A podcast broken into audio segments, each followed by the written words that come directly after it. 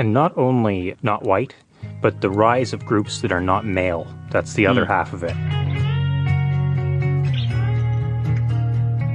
This program is made possible by the members and donors to the show. To support the work we do for as little as a buck a month, or to sign up as a member and get commercial free versions of every episode, plus members only bonus content, find us on Patreon or visit the contribute tab at bestoftheleft.com. Now, welcome to the award winning Best of the Left podcast with clips today from Economic Update with Professor Richard Wolff, Full Frontal with Samantha Bee, Ideas from the CBC, Democracy Now!, and The Young Turks.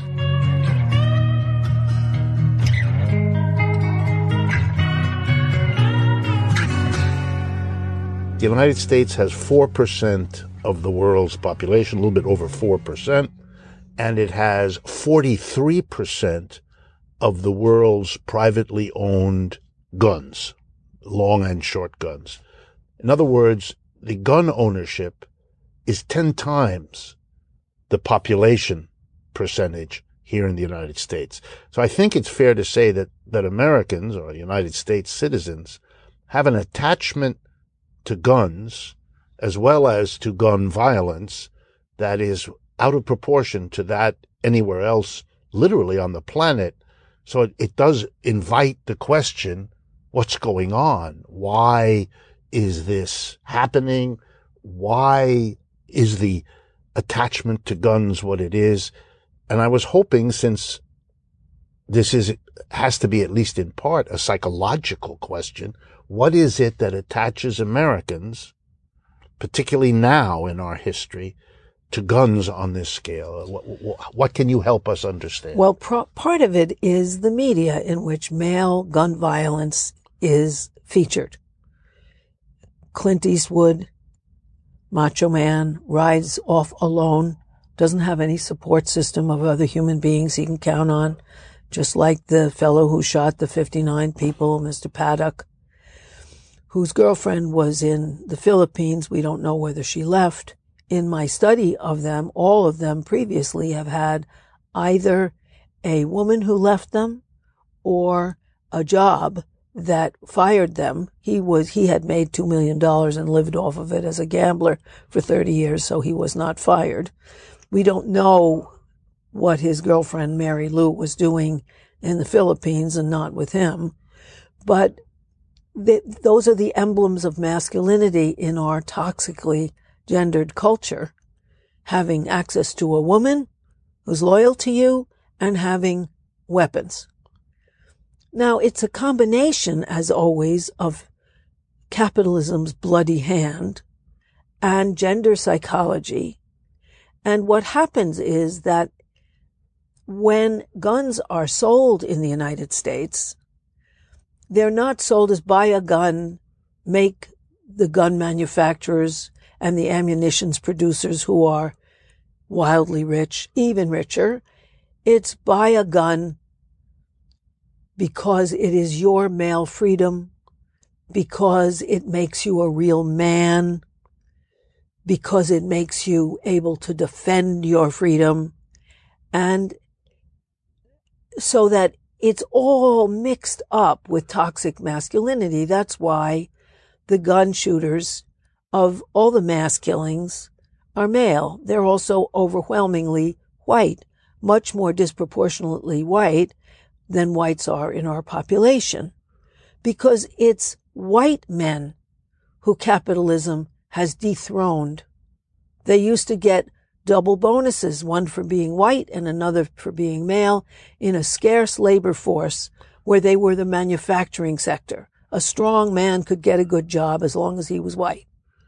Well, now that the big capitalists of the United States can export their jobs to people who make, you know, $38 a week, why bother with these white men? They've thrown them on the slag heap. Now, a lot of the jobs in our more service economy are held by women. And so that partly it's that they don't want to face that the people who dethroned them from their male throne are not women or minorities or immigrants, but the capitalists. They like to suck up and kick down. And they're happy to kick down on immigrants, women, and minorities. And the gun owners are laughing all the way to the bank. They also, politics comes into the mix because the NRA gave Trump $30 million for his campaign efforts and his inauguration.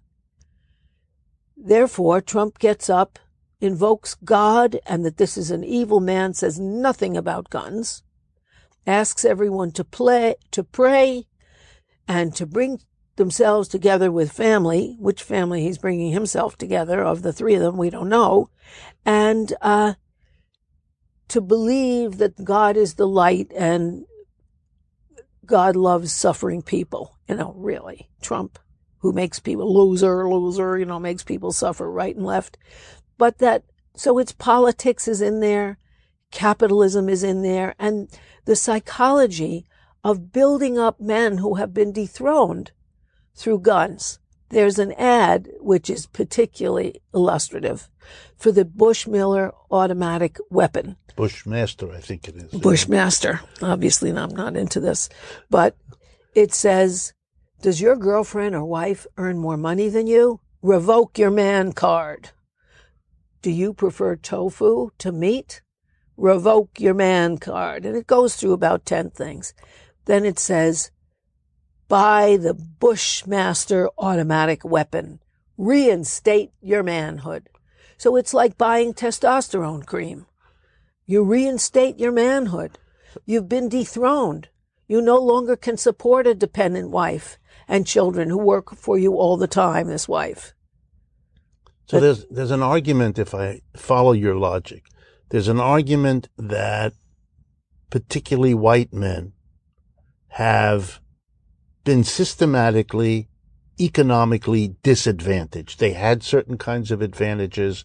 They don't have them anymore. And they don't have the prospect of regaining them anytime soon either. Or the perks that went with them. So they get depressed in large numbers. The reason I, I raise this is economists have been struggling to explain something called reduced labor force participation particularly white men in the ages 25 to 60 are dropping out of the labor force. They, they need a job, they need income, but they are not, in fact, going back to get jobs. They don't want them, or they can't stand them, or they're dissatisfied with the income. This suggests what you're telling us is that not going back, dropping out is a reflection of the depressed conditions of employment that they face. And it immediately suggests, if I follow you, and I'd like your opinion, that another way that a white male who's lost his job and can't get another good quality, say manufacturing or construction job, one of the ways to shore himself up, particularly when he has no meaningful work he can get, would be this gun culture and the gun celebration. And if then you combine this sort of celebra- celebratory gun ownership with depressed people, then you begin to get the sense, well, if something unfortunate happens to that individual, you become not just depressed and have a lot of guns, but you actually use them in a socially destructive way. So to reinstate yeah. your manhood. You know, you go down in a blaze of glory, reinstating your manhood through killing people. You know, I remember seeing a bus ad where there was a guy with a gun standing there and showing, I have the power. You know, that is male power. Another thing that's happening to men is that their suicide rates are higher than they've been for 30 years male and, children. And again, it's the white and male the white rates male rate of suicide is going through the roof because their future they can't see a future. We don't have a vibrant movement that really attracts people to a left alternative. Bernie began that and was shot down. And there, the fascist movement, luckily the alt-right is not that popular, but that, uh, but they too recapture your lost manhood, make America great again, i.e., make America white again and make you on top again. Now, most divorces are initiated by women because the old way was that women served men in the home in, in exchange for being supported economically and ha- having a protected place to raise their children. Well, now they're not supported economically while they're expected to do the lion's share of housework and childcare and get jobs. And it's a bad deal. Even in the red states, where divorces are even greater than they are in the blue states, women initiate divorce. Which means, again, to go back to something you said earlier, that there's going to be a sizable part of the white male population that is disconnected from the kinds of jobs they either once had or expected they would have, and also, in a sense, dethroned at home as Absolutely. well as at the workplace. Personally and professionally. So that if these two things come together in the same individual, we can see a level of stress and anguish and bitterness that could then, in people who have a personal problem of one kind or another, explode in the manner of this uh, Mr. Paddock. particularly if they don't have a movement to go to, which explains it to them and helps them have the power to be a group of people who take their country and make it serve them instead of only the rich. We don't really have that kind of vibrant movement. That's why in Europe, where people do killing, they do it in the name of a political goal. Not here. It's random and personal.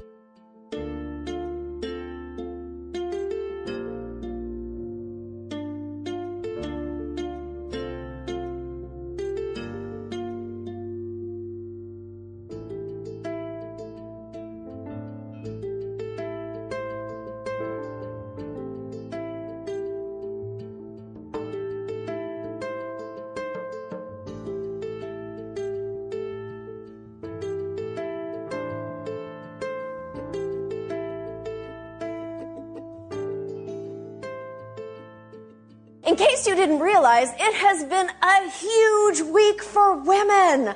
Starting last week when America encountered this season's second giant vortex of destructive moisture named Harvey. Hollywood grappling with the mounting sexual harassment scandal against Harvey Weinstein, one of the industry's power players. Weinstein, the studio head behind Pulp Fiction, Goodwill Hunting, and Shakespeare in Love. Remind me never to rent the producer's cut of Pulp Fiction. When the scandal broke, Weinstein made an apology like statement in the New York Post saying, I've got to change. I've got to grow. I know a lot of people would like me to go into a facility. Oh my God, I'm so behind on the slang. Is a facility what people call hell? At least in at least in Weinstein's letter, he showed concern for the victims, specifically himself. I came of age in the 60s and 70s when all the rules about behavior in workplaces were different. That was the culture then.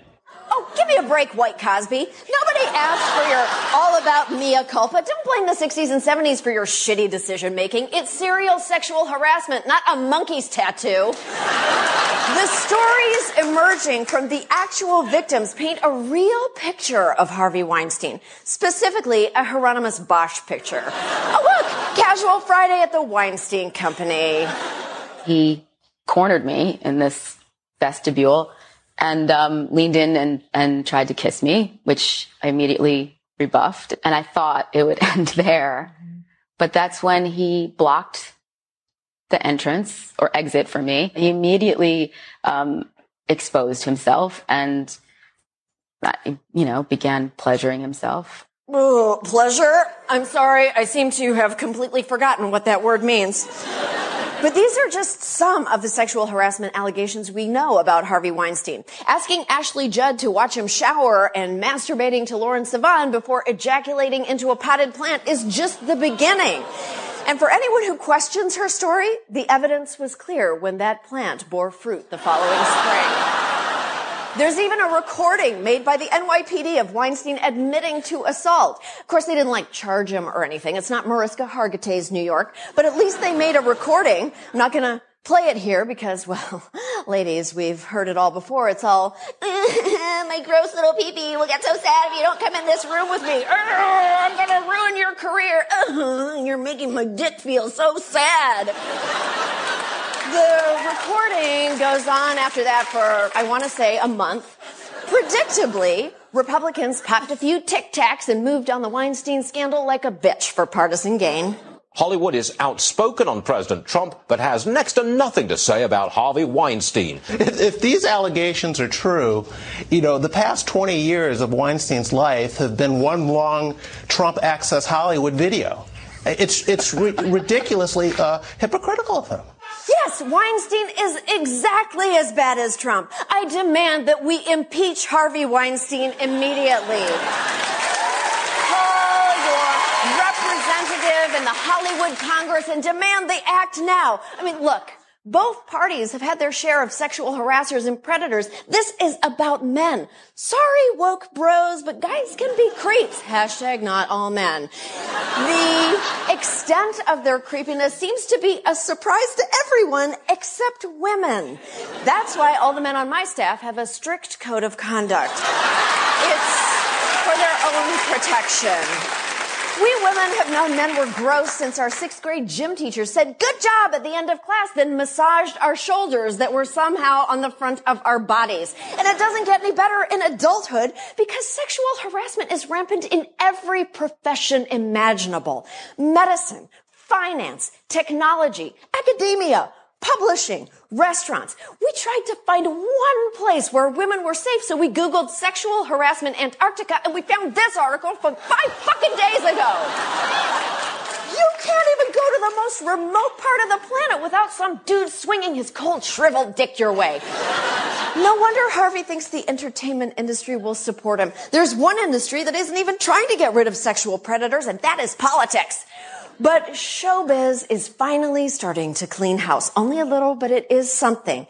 So listen up, creeps of Hollywood. We know who you are. Weinstein isn't the only cool Democrat lurking in film festival hotels waiting to play a jolly masturbation prank. Women talk to each other and we talk to journalists and we talk to lawyers. It's 2017. We don't have to put up with this shit. We are coming for you. Talk to everyone to every woman you worked with like she has the New York Times on speed dial. Well, I guess it took the Times a little while to take care of business. Okay, talk to every woman like she has me on speed dial. My show is only once a week. I've got some free time.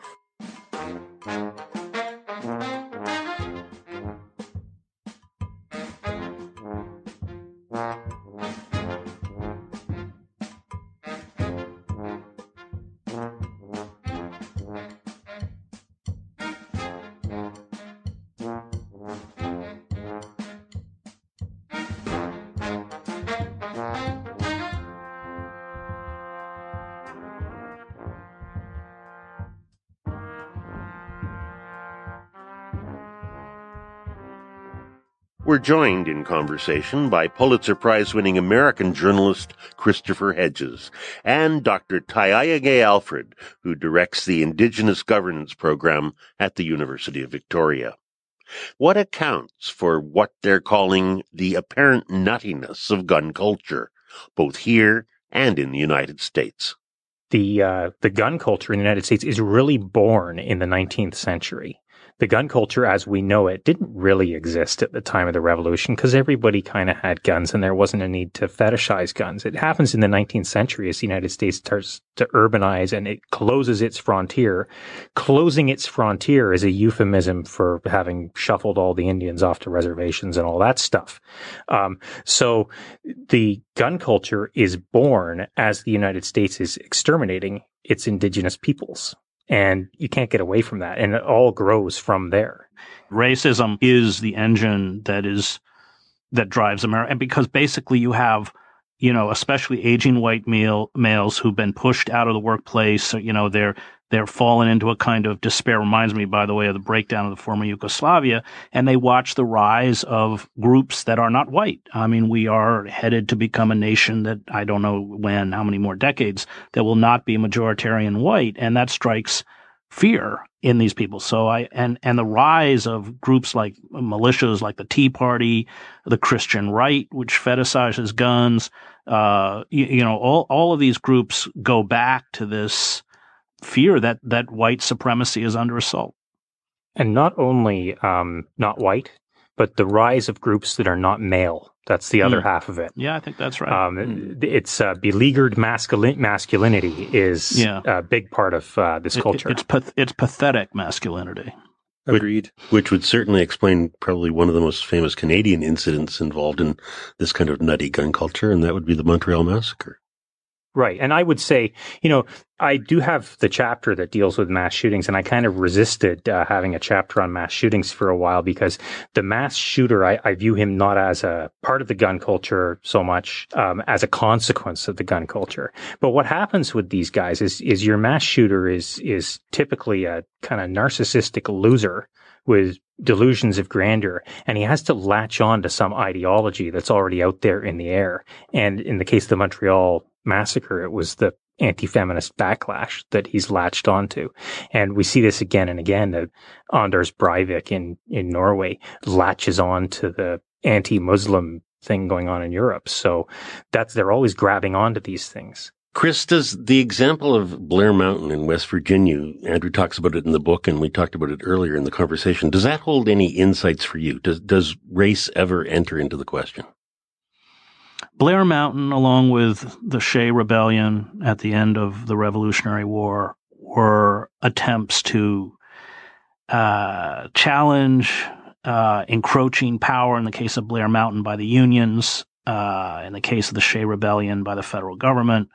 Um, but they are rarities within American culture. Uh, we have, of course, 40% of American households own weapons. Uh, we have you know, they're pervasive throughout the country, but it's coupled with this kind of odd fact that Americans don't have a tradition of turning their weapons against the government.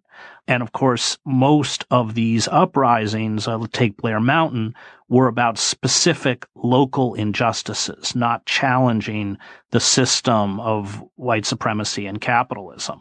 Although it's interesting that the miners were racially and ethnically mixed. And, and when they rose up, uh, as Andrew said, when the federal government was called in to crush it, they, they buried their weapons and went home. Uh, one of the little known facts about Blair Mountain is that they were using, the miners were using new Winchester rifles uh, and it's largely assumed that the United Mine Workers had, had shipped down crates uh, of those weapons. It's something the United Mine Workers would never say in their official history. Um, but that was really, I mean, these people is, and I think Andrew got that in the book, and, and I spent a lot of time in, in southern West Virginia for my own book, Days of Destruction, Days of Revolt, and write about this incident as well. Uh, they were really pushed to the breaking point. Remember, this wasn't just uh, Sid Hatfield, but miners were being murdered, evicted from their homes. Um, and you know they they were they were pushed to the breaking point. They didn't after that uprising. The the unions did not gain legitimacy until uh, Roosevelt in the late 30s permitted their existence. So in the immediate aftermath of that uprising, the mine owners won.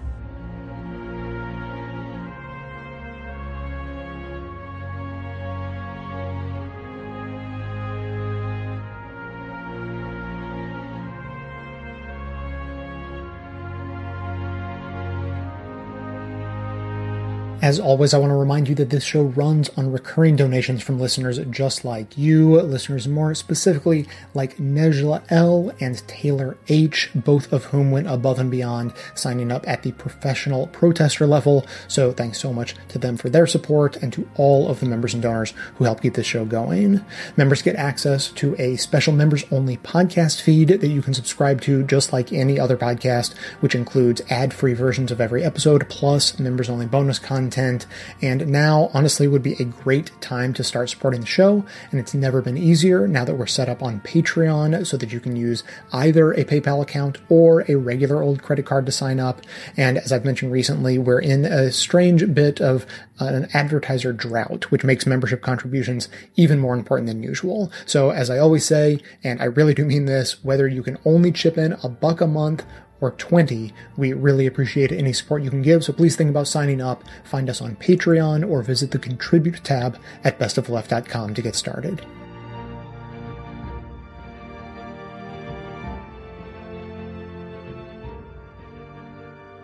And Louise, you, you ask in your uh, um, in your blog post a question that's that's very pertinent. Uh, first of all, because this practice is so widespread uh, and not just among uh, extremely powerful men, although in that case uh, it's more silencing uh, to the people who are subject to their sexual violence.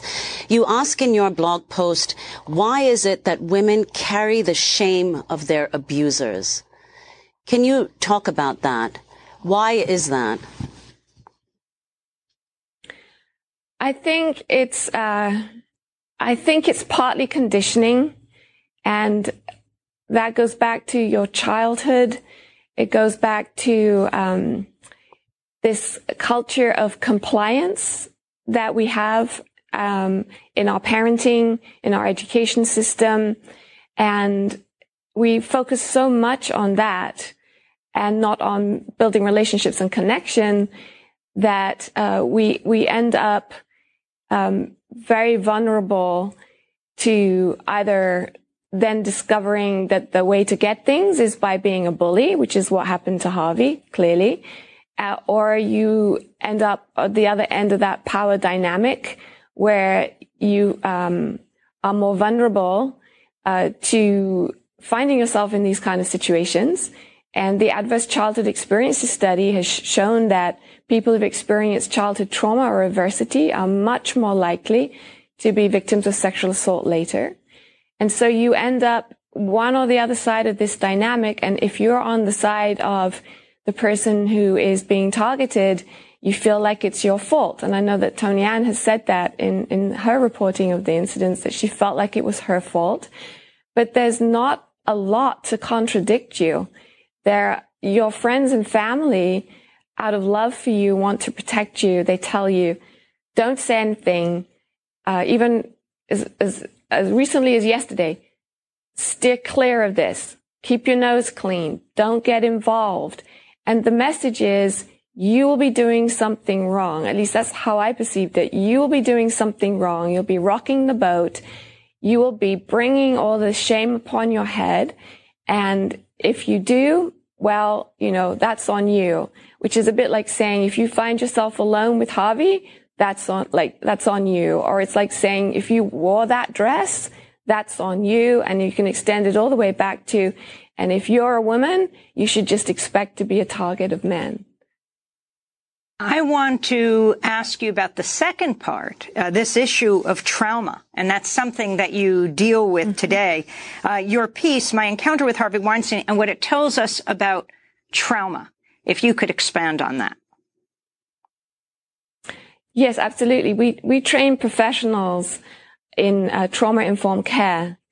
And Ann has already covered the three primary responses when you're in survival mode, the fight, flight, freeze. But um, I think that what I have learned after writing that blog and experiencing the fallout is that we need to educate everybody about trauma so that people can become trauma informed.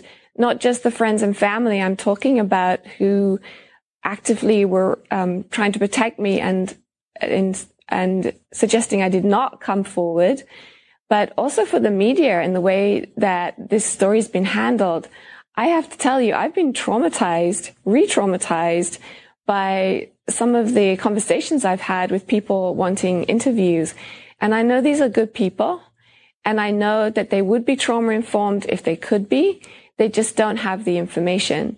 So for example, when we train uh, legal advocates, who are working with sexual assault survivors, the first thing that you say is, I believe you. And I had an interview with a, uh, one of the corporate uh, networks who they, they canceled because the lawyer said, well, you don't have a corroborating story. The reason I don't have a corroborating story is because the person who waited for me in the lobby of the hotel does not want to come forward. And so I went home and after 26 years, cried my eyes out because before I had been a private, embarrassing situation. Now I feel like I'm not believed and the shame that comes with that and the anger that comes with that. So I've learned a lot about how we generally need to become more trauma informed, uh, believing the survivor and offering support. I would have loved someone to say to me, you brave, brave girl, rather than don't do this. Just Sit down, shut up. Well, I wanted to go to one of the people who broke this story, Ronan Farrow. Uh, his interview on Tuesday night with MSNBC's Rachel Maddow about why he published his major investigation into Harvey Weinstein in the New Yorker magazine when he's a contributing correspondent to NBC. This was Farrow's response you would have to ask NBC and NBC executives about the details of that story. I'm not going to comment on any news organization's story that they, um, you know, did or didn't run. Uh, I will say that over many years, many news organizations have circled this story and faced a great deal of pressure in doing so. Hmm. And there are now reports emerging publicly about the kinds of pressure that news organizations face in this. Mm-hmm. Um, and that is real. Uh, by the way, Ronan Farrow is Mia Farrow's son. For more, I want to bring into this conversation um, Irin Carmon, who is a journalist and contributing writer at the Washington Post, where she recently published a piece headlined "Women Shouldn't Trust the Men Who Call Themselves Allies." She's also an author of the New York Times bestseller "Notorious RBG: The Life and Times of Ruth Bader Ginsburg." Um, Irin, talk about why you're raising this issue now and start with what Ronan Farrow just said. This issue of um, he NBC spiked the story. Amy, the first thing I want to say is I'm astonished by the courage of the women who are talking about this right now. And if you want to see how hard it is, all you have to do is listen to the words that Ronan said. He was able to do something that journalists have been trying to do for a long time, which is publish a story, not just report on a story, but reach to publication a story that documented what is clearly a systemic pattern of abuse from Harvey Weinstein. And one of the reasons that they weren't able to do that is because the standard is so high for corroborating details in a way that often re-victimizes people. And by re-victimizing, by asking for this kind of corroboration, uh, networks are trying to insulate themselves from legal threats. The fact that this is a powerful man who managed to uh, get the best counsel that money could buy, who was extremely well connected, who effectively bought off people who were an impediment to him shows what a difficult journey it was just to get these stories to come to light. So I think that that's job number one. You mentioned the hunting ground. I mean, Harvey Weinstein was somebody who, among other people that, that he sort of bought off, or implicated, whether they knew it or not in the kind of behavior in which he was engaging, are advocates for women's rights. He funded a professorship in Gloria Steinem's name. He uh, went to the Women's March in Utah during the Sundance Film Festival. So on the one hand, you know, for myself as a feminist, I would love to welcome men to this fight. We cannot do it by ourselves. Uh, we can't have a one-sided revolution. This has to be something where gender roles are revolutionized for everyone for a more safe and equal world. But when you have people who are putting on the cloak of gender equality as a way to hide their misdeeds, I think all of us need to stop and say, what truly constitutes an ally? When is somebody just talking the talk and, and using uh, the good faith of women, which, by the way, we're also socialized to give men the benefit of the doubt uh, as, a, as a cover to abuse us.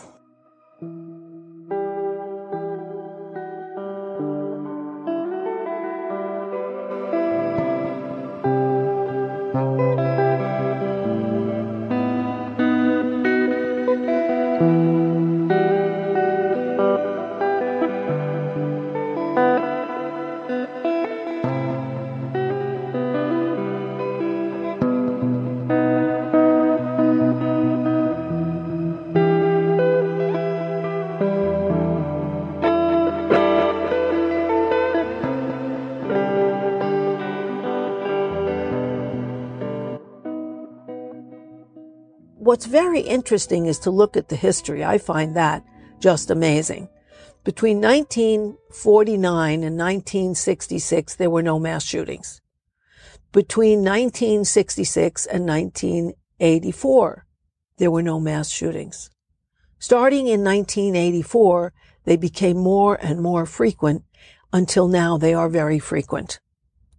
There have been 152 in 2017. Huge. And if you, there's a wonderful book by Mark Ames called Going Postal. And it looks at the beginning of what happened with mass shootings in the 1980s. In, 19, in 1984 was the first big one. Right. It's called Going Postal because it began with the post office, a rash of shootings at the post office because Reagan was the first to start smashing up the American dream, to start smashing up the unions with the traffic control workers and others, to start changing the estate tax and the taxation rate on the wealthy to make the middle class and the lower pay it all. And what the post office had a powerful union, 30,000 people, very progressive union. And Reagan began just about at, you know, before these killings, substituting the supervisors who used to be elected from between, from among the ranks and understand what went on with business school graduates who saw the postal workers in an adversarial way, pushing them harder and harder to do more and more and promoting those who complied, creating enormous rage. It was the beginning of the crunching down of the working class. And with that, the rage at not being able to make a living, have a decent job, have control over your life that you could see, okay, I'll do my job, I'll do it well. I'll be connected on this, in this job, in this union. I will then retire. I will have a pension. I will support my wife and children. Their dreams will be greater than mine. I'm a blue collar. They'll be a white collar. There, I'm a white collar. They'll be a professional. That's dead. That doesn't happen anymore. And so the argument their of, male perk of being, I am a man, I support my family, that's over. So that the argument you're making that comes from Ames is that in a sense the post office crisis and explosion we didn't know it then, but was a harbinger of, of what was come. going to happen in a wider and wider range of jobs, particularly in well paid blue collar work but also in other professions, driving, you know, people to feel, particularly white men, disconnected from the workplace and the work culture and also dethroned at home.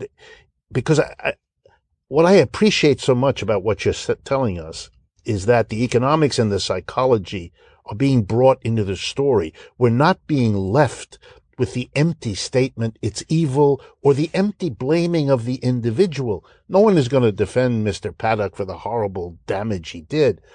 But this is because of the history you've shown us, this is a social problem. This is affecting large numbers of people, even though there are particular reasons why this individual or that individual uh, is the one who blows up finally. If we don't deal with the social problems, we're allowing the pressures then to build up that will explode in one or another individual on a growing scale, as you've shown us has already happened.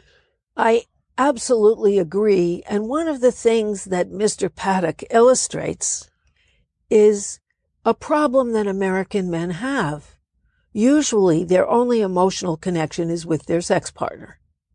And if she leaves, they're utterly disconnected. As the country music song says, you've been thinking and I've been drinking. Now male alcoholism is going way, way up along with drug abuse, but that one of the things that happens is that men are emotionally disconnected, especially if they're not working and even having the camaraderie on the job, even if it isn't intimate divulgences and secrets. It's a, a sense of being part of something. This man had not been working on a job for 30 years and his girlfriend was in the Philippines I don't know whether she was leaving or whatever, but she certainly that's she, She was, wasn't with him. She sure wasn't with him. And that women, when they have an emergency, connect.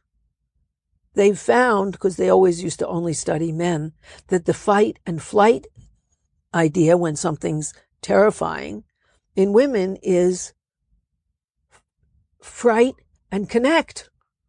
When women are in trouble, they connect with their women friends, and they usually have stronger bonds emotionally with other women than they do with their husbands. They connect with their families, they connect with their children, so that they are not emotionally abandoned when they're not on the job. And usually they describe the killer not only as a white and a male, but a loner doesn't talk to his neighbors, doesn't have friends, disconnected from his family. He hadn't talked to one brother for 20 years. The other was a couple of years when he inquired about his mom's health. You know, that he's a disconnected man because connection is crucial to mental health. And there's a toxic idea that you're not a real man if you cry, if you need support, if you need help, if you reach out to others. And that is a terrible pl- blight, particularly as men have been dethroned from their white male family wage status because they don't get a family wage. So their lack of connection is happening historically at the same time that their job and home situations put them in greater need of connection than ever before. That's that is right. an unbelievable pressure on these people, and it begins to make it remarkable that there aren't more explosions Exactly. of violence or whatever, and the the gun is simply the mechanism for the expression of all of this. And of taking back your manhood, you know, Well, revoke your manhood, take back your manhood, reinstate your manhood, because it's associated. They're taking men who are feeling dethroned and unmanned, and they're giving them the masculinity back with a gun by saying, this is about your freedom. This is about your manliness. This is about your right to defend your family. This is about reinvoking your manhood, giving it back. This is me. And people are desperate. You know, it, there have been 152 mass shootings in 19, in 2017, and we're not even done. You know, we have four more months, but that it's really no wonder. And that that has to be looked at rather than this is pure evil, which is what Trump said quite conveniently. It's also ironic the, that the NRA, which did give Trump 30 million and is politically pushing this point of view, they even have a target you can order from the NRA called the ex-girlfriend target, where you shoot it and it starts to bleed until its face is demolished and its whole body is blown away. They don't have a comparable boyfriend target because it's overwhelmingly a male thing. And ironically, they started this harvest festival, Route 91 Harvest Festival, to give the NRA a gentler image by starting a country music festival. And it was at this festival that 59 people were killed and 515 were wounded, many critically. what do you think should be done? Well, I think the first of all, uh, it's rather a broken record with me. People need a movement. What Bernie started has to be built. There has to be an alternative where people can come together and say, this is our land. This land is your land. This land is my land, as Woody Guthrie said. And that it doesn't belong to the bankers who happen to own pri- most of it in property. We can take it back. We can take it back as we did in the New Deal. We can take it back with the tax rate on the top that is the 90, what is it, 94.8% tax rate. We can take those two and a half, no, 2.3 trillion that are in overseas investments back. The Canary Islands are not going to set out a military force to oppose us.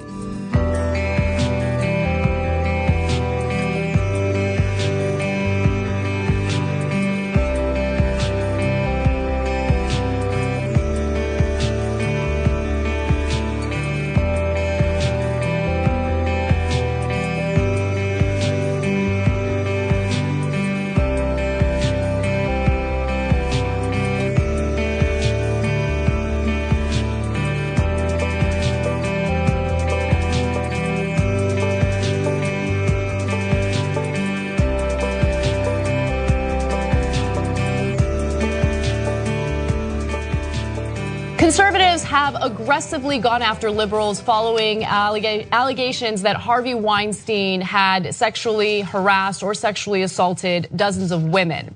Now, Margaret Hoover, who is a conservative, felt the need to call other conservatives out on their hypocrisy. And I just want to give her some credit because I think this was bold. I think that this was very much true. And I think it takes guts to uh, speak out against conservatives and uh, how incredibly contradictory they are on this issue. Take a look. It's shocking to me how differently the left and the right have handled major sex scandals. When Bill O'Reilly and Roger Ailes uh, were revealed to be predatory, I can point to two people in the conservative universe who said this is bad behavior and it is not conservative. One was Peggy Noonan, one was David French at National Review. Nothing else from anyone else. On the left, you have movie star after politician after U.S. senator disassociating himself, disavowing, condemning bad behavior, and a really stark contrast culturally between how the political left and the political right handle this situation. Wow. That was admirable. I'm glad that she said that because you you don't hear that criticism much on cable news. Um, Cuomo said a few things about that as well, uh, but I, I, I'm I'm happy that there's another conservative pointing this out because this isn't this shouldn't be a political issue, regardless of someone's political affiliation or political identity. It has to do with people in positions of power who use that position of power to prey on those who have no power. And I don't care if it's a liberal, I don't care if it's a progressive, I don't care if it's a conservative. If someone is preying on others the way that Weinstein has, the way that Roger Ailes did, the way that Bill O'Reilly did, then they should be condemned. And I don't care about their political affiliation whatsoever. So, uh, Margaret Hoover used to be at Fox News and and there they, uh, for a long, long time, uh, circled the wagons. Uh, and eventually the executives, because partly because they wanted a multi-billion dollar deal done in the UK, uh, changed direction. But a lot of the people on air for a long time, nope, stuck with Ailes, stuck with O'Reilly, uh, no matter what. And now they're gleeful. They're like, yes, we found one liberal who's as much of a prick as Trump, Ailes, O'Reilly, you know, mm-hmm. Uh, Bolling, whatever, you name it, right?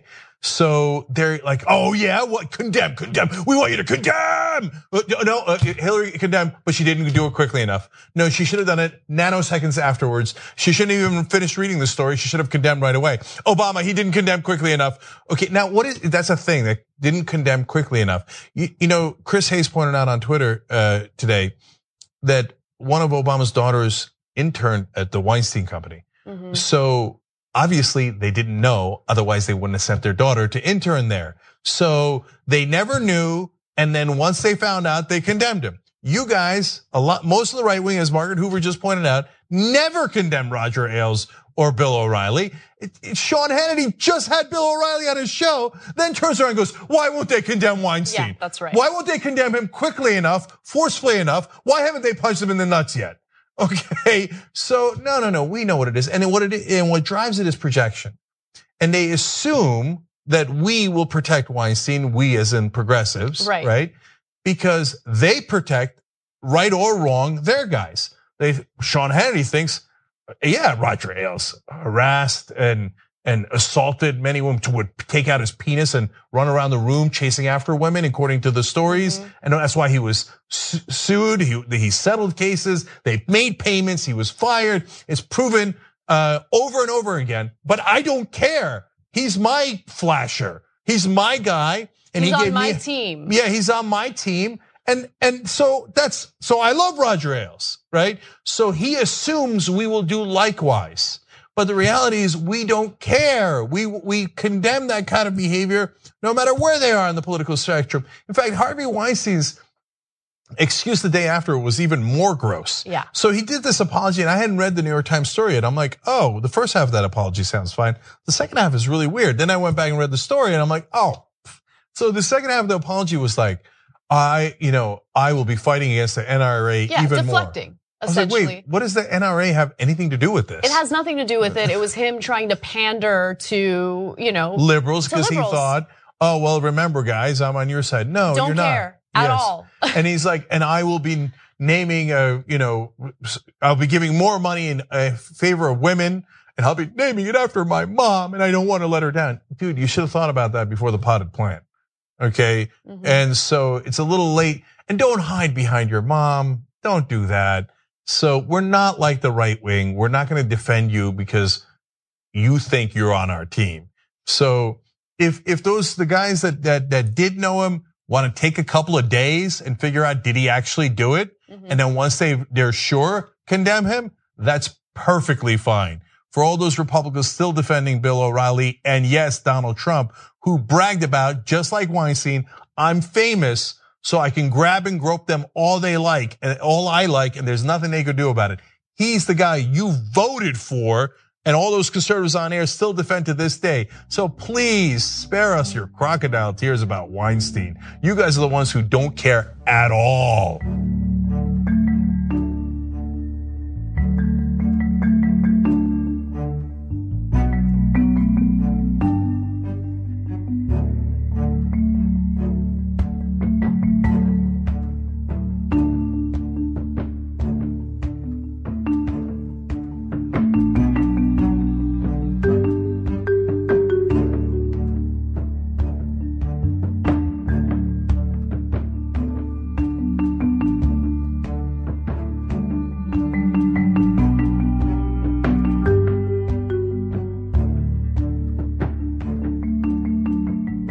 How central then is gun culture now to say political culture, um, almost any culture, but political culture?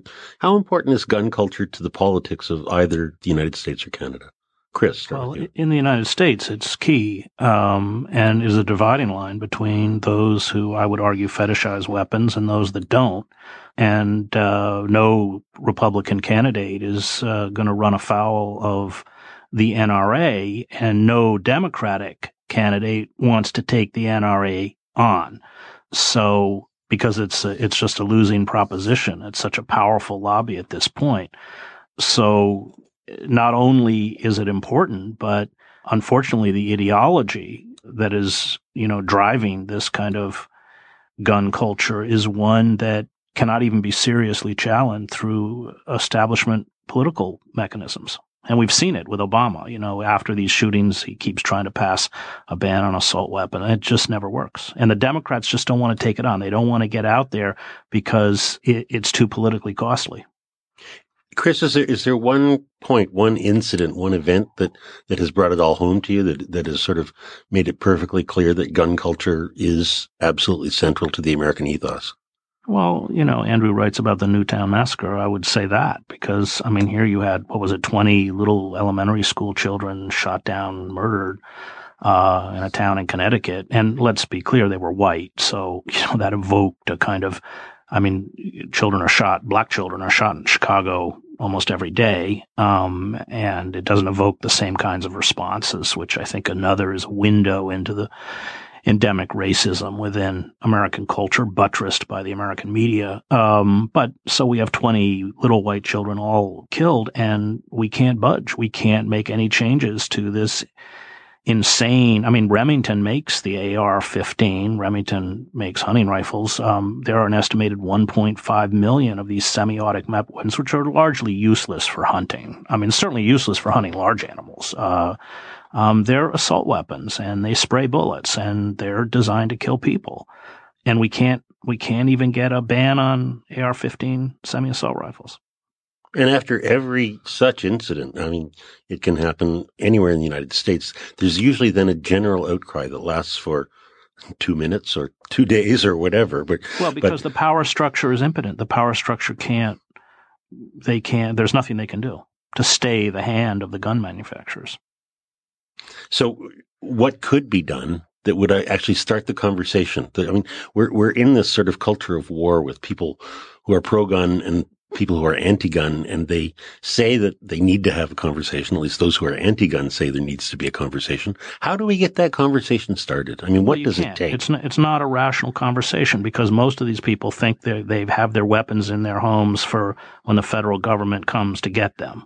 Um, and I well, that's the First Amendment, isn't it? I mean, that's why there is a right to bear arms. Right, but I can assure you, the moment a SWAT team shows up, they're going to run out of the house with their hands up. Mm. Um, you know, the idea that you're going to take your AR-15 and hold off, you know, a trained platoon or SWAT is insane. Um, and you know, I covered the middle wars in the Middle East and Yugoslavia. Everybody had guns, and they often had AK-47s. But uh, you know, at a moment like that, it's kind of suicidal. So it's a fiction. Um, I really think it really goes back to economics. I think these people have been disenfranchised economically. Um, I think they feel, I don't think they feel under assault, um, because again, let's go back that this is really the domain of aging white males. Uh, they feel under assault from the rise of groups that challenge their uh, self identity and empowerment, uh, sense of privilege. And as the economic situation in the United States deteriorates uh, into this kind of neo feudalism, where you have two thirds of the country hanging on by their fingertips, it exacerbates this culture. Uh, so if you go travel through the South in the United States, which I did recently, you will see one Confederate memorial after another. The rise of this neo-Confederate movement is very intimately tied to the gun culture and fetishizing guns and white supremacy. Uh, and most of them have been put up in the last decade or two. And when you retreat into that mythic narrative, um, I was in Montgomery a little while ago and they were just reenacting the inauguration of Jefferson Davis, who led the, was the president of, of the Confederacy. He was originally uh, inaugurated in Montgomery. That was the first seat of the Southern White House. So you had, and Montgomery's half black. I mean, half of the population is African American. And you had these you know, kind of dead end white guys dressed up as Confederate soldiers with some guy dressed up as Jefferson Davis in a carriage going to the steps of the state capitol to reenact an inauguration and, and the rise of that neo Confederacy. Uh, and we just saw it, you know, with the church shootings. It is emblematic of a kind of economic and psychological deterioration that I think we can only counter by reintegrating these people in a sense back into the society. And if we don't do that, this culture, at least in the United States, is only going to get worse.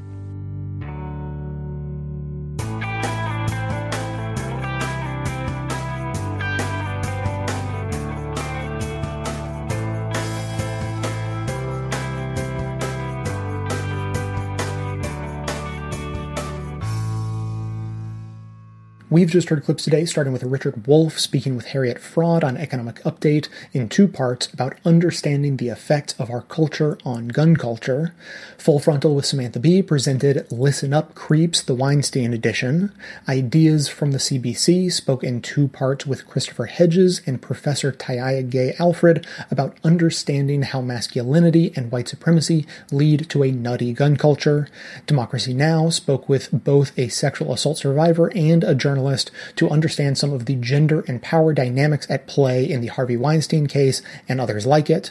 And lastly, there was a conversation on the Young Turks about the way different political groups react to revelations about sex crimes within their ranks. You can find links to each of these segments in the show notes for easy reference and sharing. And I'm going to hold off on voicemails today as I have quite a bit that I want to add to this conversation. Uh, so, you know, the, the, the first question seems obvious, right? What's wrong with white guys? What's wrong with white male culture that creates so many violent, sexually deviant people, right? Or is that the wrong question? Are, are you suddenly feeling yourself instinctually reject the idea of grouping all white guys together as a demographic to be studied? You know, is it occurring to you that each case of male violence and sexual crime is both individual but also shaped by systemic forces. As I was putting today's show together, I came across uh, this this really nice uh, summation that uh, David Sirota wrote, and and I don't think this was recent. Um, I think this may be from a few years ago, but David Sirota writes. I said that because most of the mass shootings in America come at the hands of white men, there would likely be political opposition to initiatives that propose to use those facts to profile the demographic group to which these killers belong. I suggested that's the case because, as opposed to people of color or, say, Muslims, white men as a subgroup are in such a privileged position in our society that they are the one group that our political system avoids demographically profiling or analytically aggregating in any real way. Indeed, unlike any other demographic, white guys as a group are never thought to be an acceptable topic for any kind of critical discussion whatsoever, even when there is ample reason to open up such discussion. End quote. So, you know, when we talk about the pay gap, the best we can do is focus on equal pay for equal work and leave the rest of the blame on women for just making individual choices to do jobs that pay less with no talk of the systemic forces that guide women toward those jobs at higher rates than men. When we talk about the opium epidemic, we see it as a tragedy of lost souls, while the crack epidemic is a demonstration of the horrors of black culture. So the question is, do white guys deserve the same treatment as all other subgroups, or do all subgroups deserve to be treated as kindly as white guys do, and seen as individuals impacted collectively by systemic forces? Now, uh, there's a little bit more to that David Sirota uh, quote. Uh, he sort of finishes up on this. But the point here is that those tempered and nuanced conversations are only able to happen because the demographic at the center of it all is white guys. That is the one group in America that gets to avoid being referred to in aggregate negative terms and gets to avoid being unduly profiled by the nation's security apparatus, which means we are defaulting to a much more dispassionate and sane conversation, one that treats the perpetrators as deranged individuals rather than typical and thus stereotype justifying representatives of an entire demographic. So yes, we are able to have a more sane and calm conversation about white guys and the problems that white guys have and how to fix the problems that white guys have because magically they're the one demographic in the country who doesn't get all jum- jumbled together and whose individual negative aspects don't get piled on top of every member of the group. Uh, so now, just as a side note, um, I had this generally progressive listener who wrote in a little while ago, and he had gotten himself mixed up with a bit too much of the uh, the, the world of men's rights activists. And now, to be clear, there were too many interesting details from that exchange to get into right now. Um, but there was one, at least, very telling moment uh, that I want to tell you about, in which he describes how he always wanted to be a teacher, but now that he is a teacher, he doesn't feel comfortable as a male in, in his words, quote, what has become a feminized field, unquote. And then later in that same conversation, we were going back and forth by email, uh, he's sort of rebutting a point about the gender wage gap. And he just points to his own personal perspective. And he says, quote, as a teacher, that's not true. Salary is contractual, unquote. And what he didn't realize is that this is not an argument that supports the existence of pay equality. In fact, it does just the opposite. Teachers are famously underpaid, and as he fully recognizes the teaching profession is dominated by women. This is not a coincidence. Uh, so just today, I, I, did a quick search. I was trying to better understand why teaching is such a feminized field, right? How, did we get to this point? Uh, it wasn't written in stone a long time ago. It's not like a biological truth that all, you know, women have to be teachers and men shouldn't be or anything uh, ridiculous like that. So how did we get here? And uh, it didn't take long. I came across a New York Times article. Why don't more men go into teaching? And so here's just a couple of paragraphs from it. A change in the gender imbalance could sway the way teaching is regarded. Jobs dominated by women pay less on average than those with higher proportions of men. And studies have shown that these careers tend to enjoy less prestige as well.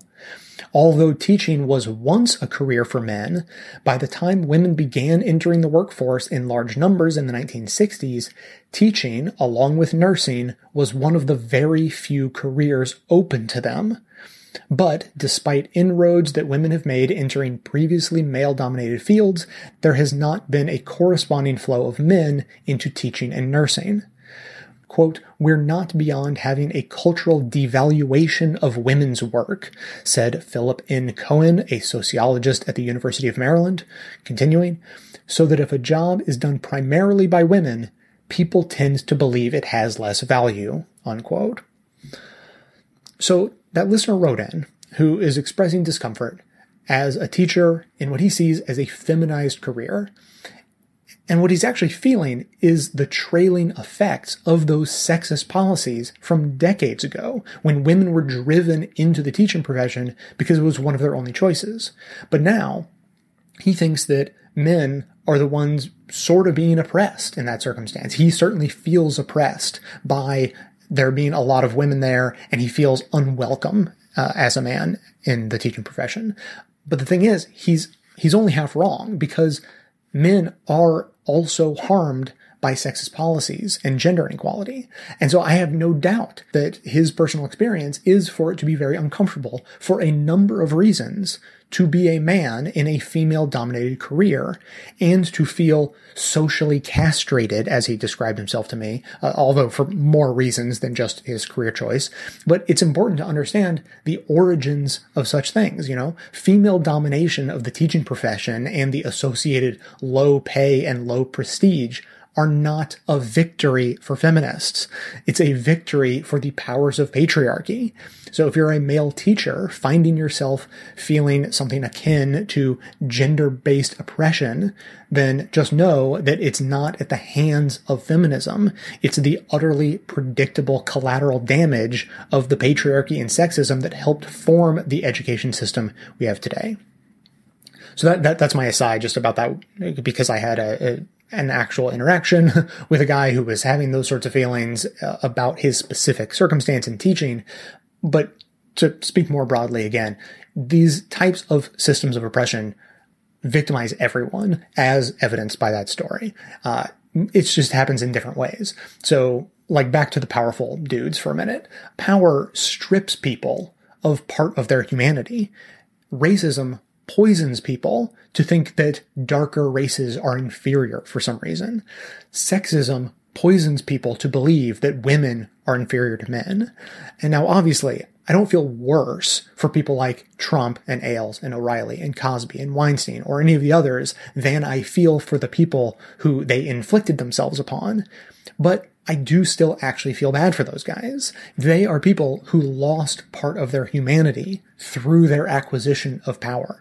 And that caused them to also lose sight of other people's humanity. And every single one of those dudes ended up sad, angry, and alone in the end. You know, for instance, Trump's life of power has led him to act like a sociopath for decades and has robbed him of his ability to connect with people. He famously has no friendships. He was asked once who his friends were and he didn't have an answer. He could only think of his family members, employees, and business associates. And those are the only people who can stand to be around him. And it's only, you know, because they're related to him or for their own personal, like, economic benefits. And unsurprisingly, he is obviously a very sad and angry dude. That's what happens to these people who lose sight of their humanity and become people who no one can stand to be around. Now let's go back to the other end of the power spectrum for a minute. And you know, you have these people who never really had any special power, but they were tricked by these systems of oppression into believing that they did. And I would say that now that a large swath of them are beginning to recognize their lack of power, that trickery is really starting to take effect and they've begun to cast blame in all the wrong directions. So to them, you know, feminism is to blame for men feeling socially castrated rather than toxic masculinity defining manhood so narrowly that men can feel unmanned at the drop of a hat. You know, there, there's a list a mile long of things you might accidentally do or say that will cause a flock of brainwashed men's rights activists to revoke your man card, right? And feminists are to blame for feminized careers like being a teacher rather than sexism driving women into the lowest paid careers, thereby driving the wage gap and devaluing teaching as a career in the minds of citizens of a sexist country. Speaking of which, I, I, think that could even be partly to blame for our waning valuation of education itself. I mean, uh, we, we all recognize that's a big problem going on right now. That could be the origin. And then there are the immigrants, right? Immigrants and minorities are to blame for you feeling worthless after you've lost your job, rather than capitalism being to blame for, first of all, convincing you that your worth comes from your work before then taking that job away from you, rather than your worth coming from your connection with family and community. And so that, that laid off dude who's been tricked is the one who's more likely to demand that his wife continue to cook all of his dinners after she's come home from work while he's been home all day because that helps prop up his feelings of manhood. Whereas a guy who's more down with equality would much more easily slide into the role and pick up the slack of doing the household chores himself.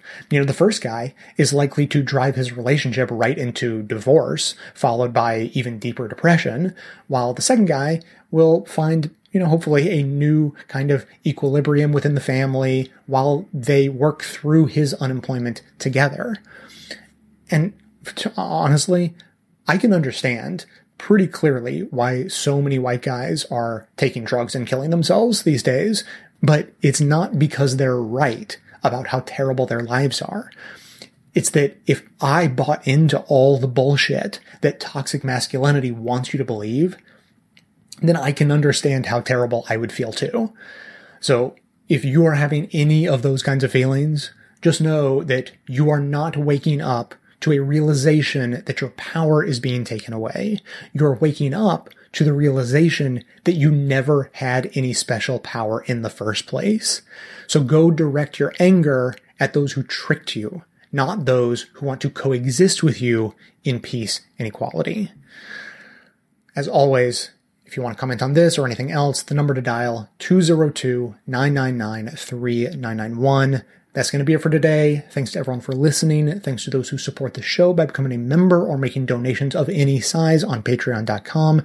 That is absolutely how the program survives. Of course, everyone can support the show just by telling everyone you know about it and leaving us glowing reviews on iTunes and Facebook to help others find the show. You can also help us in our mission to aggregate and amplify the best progressive media by joining up with us on Facebook and Twitter and sharing all the great content we're putting out there. And for details on the show itself, including links to all of the sources and music used in this and every episode. All that information can always be found in the show notes on the blog. So coming to you from inside the Beltway yet outside the conventional wisdom of Washington, D.C., my name is Jay, and this has been the Best of the Left podcast coming to you every Tuesday and Friday, thanks entirely to the members and donors to the show from bestoftheleft.com. And uh,